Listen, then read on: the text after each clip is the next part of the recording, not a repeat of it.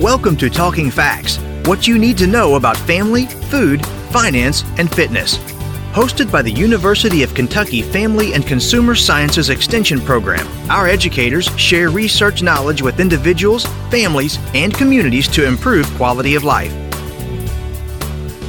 Hello, and thank you for listening to Talking Facts. This is your host, Dr. Jennifer Hunter, Interim Assistant Director of Family Consumer Sciences Extension at the University of Kentucky. Today, I'm pleased to be joined by Dr. Heather Norman Burgdolf, Assistant Extension Professor in the Department of Dietetics and Human Nutrition. Heather, thank you for joining us today. Yeah, thanks for having me. So, I'm excited that the topic you're going to discuss today is meal kit delivery services that I think so often we get flyers in the mail or we hear advertisements on TV or the radio or maybe even other podcasts about meal kit delivery services. So, thank you for being here to tell us more about them. Yes. So, we have this conundrum really in our society where we want to make healthy food choices um, and we want to improve the choices that we're making when it comes to food, but at the same time, we don't want to spend more money or we, we don't want to spend more time planning meals and grocery shopping. And so, just like other areas in our society, it, they've done a really good job of finding this creative solution for convenience. And that's where meal kits kind of come in. They're becoming more and more popular. All demographics and ages are using them. And it's actually estimated that almost one in five adults in the United States have at least tried meal kits once. Oh, wow. Okay, so like you say, they're out there, they're popular. We hear a lot of advertisements about them. But what exactly is a meal kit? What's included? What should the consumer expect? Okay, so meal kit delivery services, it's really just a service that delivers recipes and pre measured ingredients ready for you to use right to your doorstep, essentially eliminating the need to plan your meals and grocery shop for the ingredients needed to build those meals. It's kind of surprising, but there's over 100 companies in the United States that offer this service. And, uh, you know, some of the most common ones you may have heard of or seen would be Blue Apron and HelloFresh.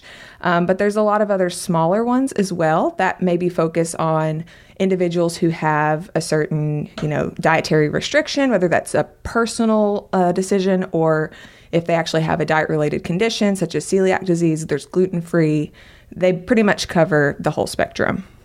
Wow. So, like you said, that I'd heard kind of those big three, but I didn't realize that there was nearly that many companies out there. And that I've also noticed recently that um, beyond the the mail delivery services, is that when I go in our local grocery store, that right up front in in one of the cases that they will have meal kits that you can just check out with and go home and prepare. That's prepackaged all the same.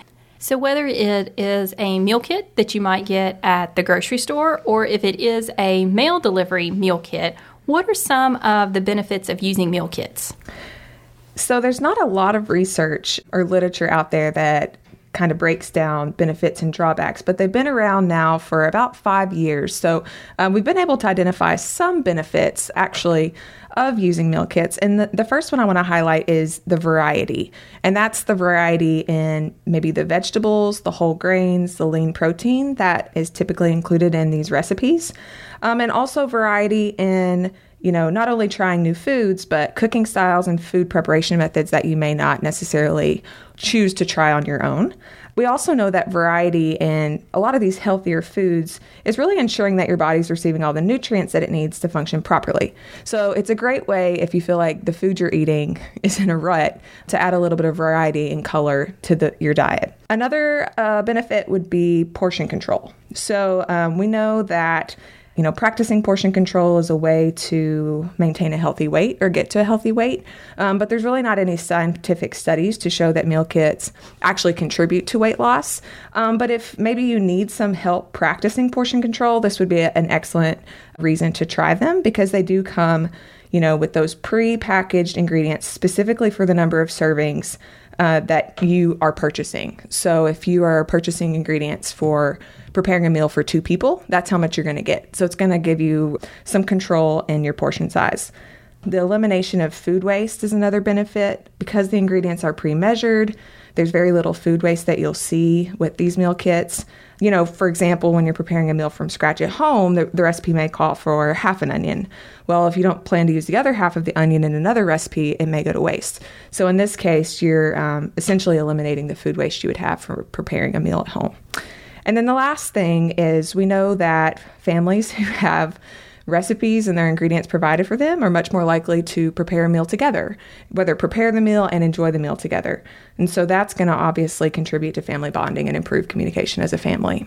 So I can definitely relate to the idea of the the meal rut that I find that at home we get into a habit of, well, Tuesday's Taco Tuesday, or that we just kind of have the same meals over and over and over again because it just becomes routine or it's easy to do, or we know that the kids will eat it. So, kind of the idea of having someone else plan those meals for us and kind of give us a little bit of a rotation, I could definitely see that that being attractive. But on the flip side, what are the drawbacks of using a meal kit service? Okay, so there are a couple that stand out. And the first one is this idea that meal kits are healthy. So they're automatically perceived as being a healthy food option. And that may not necessarily be the case. So just because words like natural and fresh are commonly used to describe them does not necessarily mean that they are the healthiest food option.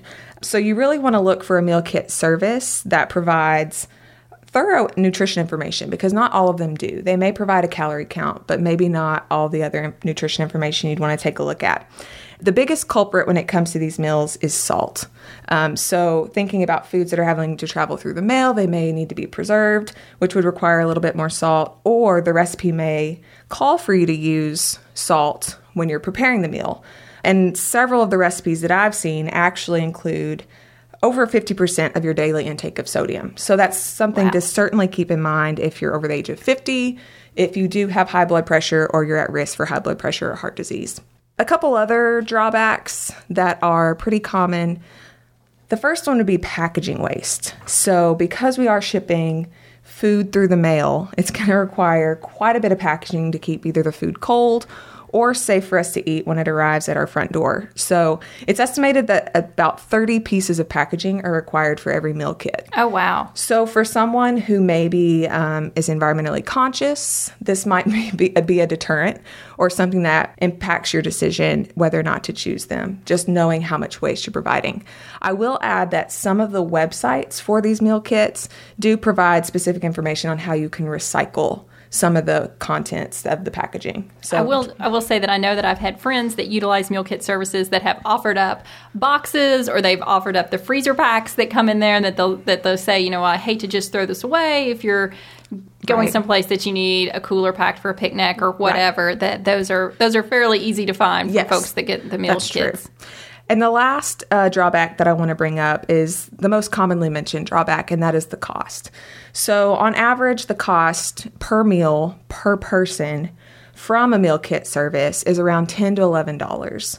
So, if for example, if we do the math, three meals for two people during the week would cost approximately $60. That may not include shipping, so that's something to keep in mind.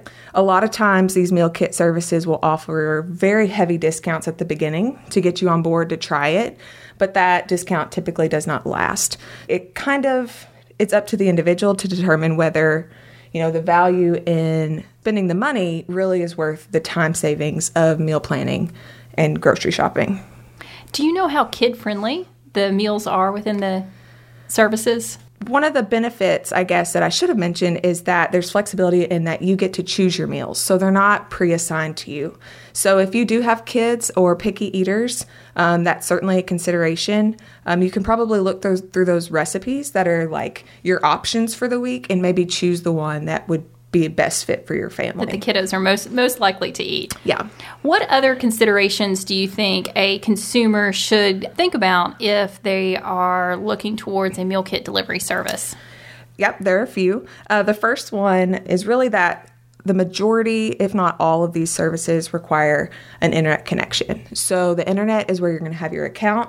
It's where you're going to select your meals. It's where you're going to set up how many meals you want for that week. That's how you will pay for the meals.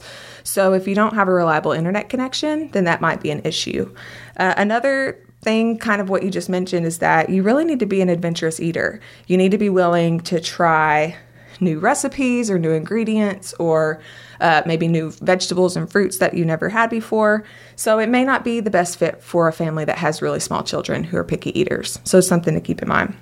And then I think that they could be a good option for someone who, like you mentioned, is in a rut a little bit with their meal planning Or maybe they want to learn new skills. So they could use this as a, a, temporary cooking school for themselves where they can learn new ingredients, uh, learn how to prepare new types of meat or fish or um, vegetables. And then maybe it's good for a family in trans- transition. So maybe you just got home with a new baby and you don't want to have to think about grocery shopping or planning meals. So this would be a good temporary option. Maybe you're returning home after temporary re- rehabilitation where you've been out of the house and you can't you're not as mobile. So it might be nice to have some those ingredients and recipes delivered directly to you. And then my, my I guess my final consideration would be, you know, if you're really interested, but you're kind of hesitant to jump all the way in on it, maybe find someone you know who's tried them and ask them about their experience. Or, you know, you could find another family who's also interested and you could split the costs for a couple weeks and share the meals and kind of see how it fits into your lifestyle.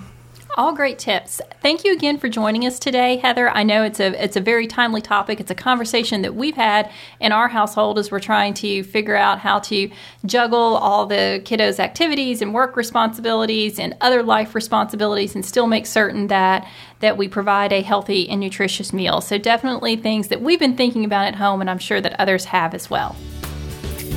Thank you for listening to Talking Facts. We deliver programs focusing on nutrition, health, resource management, family development, and civic engagement. If you enjoyed today's podcast, have a question, or a show topic idea, leave a like and comment on Facebook at UKFCSEXT. Visit us online at fcs.uky.edu or contact your local extension agent for family and consumer sciences. We build strong families. It starts with us.